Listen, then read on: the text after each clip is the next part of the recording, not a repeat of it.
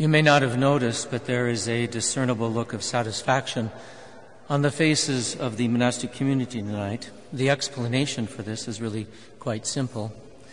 The Lenten fast ended this evening with a festive meal for the monastic community and guests. Beginning on Ash Wednesday, we observe the traditional monastic fast. No meat, no fish, no fowl, no dairy, no eggs, no butter, no cheese, no yogurt, no olive oil, no animal fats, no alcohol, no desserts, no fun, no kidding. On Holy Thursday evening, the fast ends with a festive meal, but first we begin with the washing of the feet and then proceed through three courses of all the things we have not eaten for 40 days. Guests who are not aware of this tradition can sometimes be shocked by the sheer extravagance of calories and carbohydrates.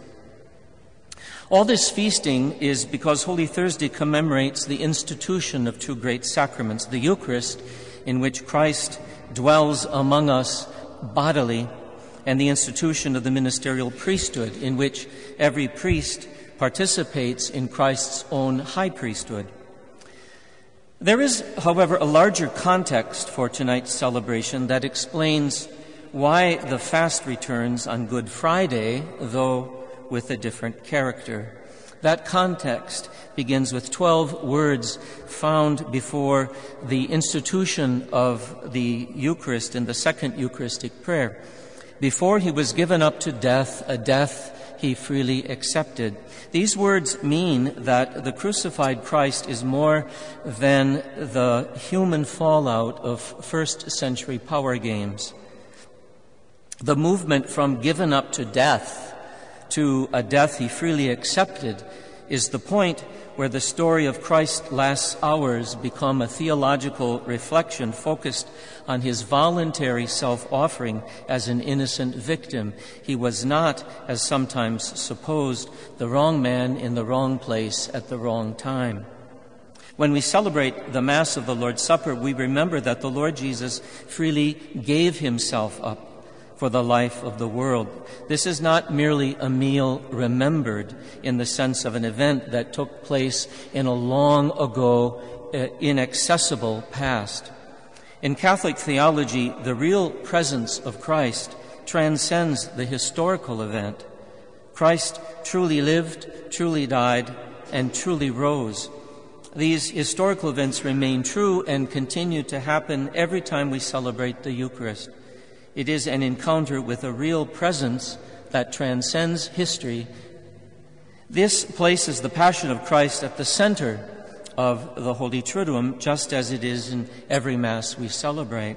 And this is because the cross and the victim that hang upon it is the means by which God's glory is revealed in this world as the length to which God will go to save the creatures made in his own image and likeness. Now, it may sound odd, I suppose, that I'm speaking more about Good Friday than I am about Holy Thursday.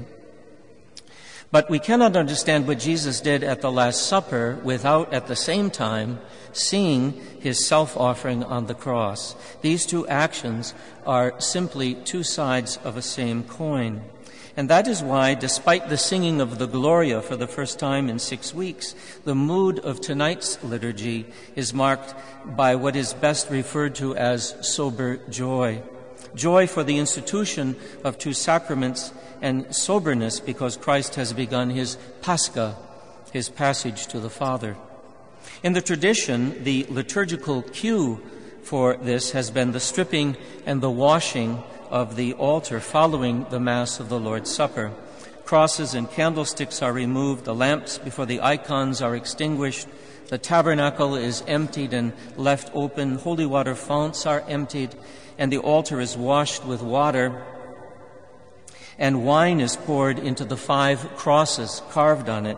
This is intended as the church's homage offered to Jesus in return for the washing of his disciples' feet. I said that tonight's Mass is marked by sober joy.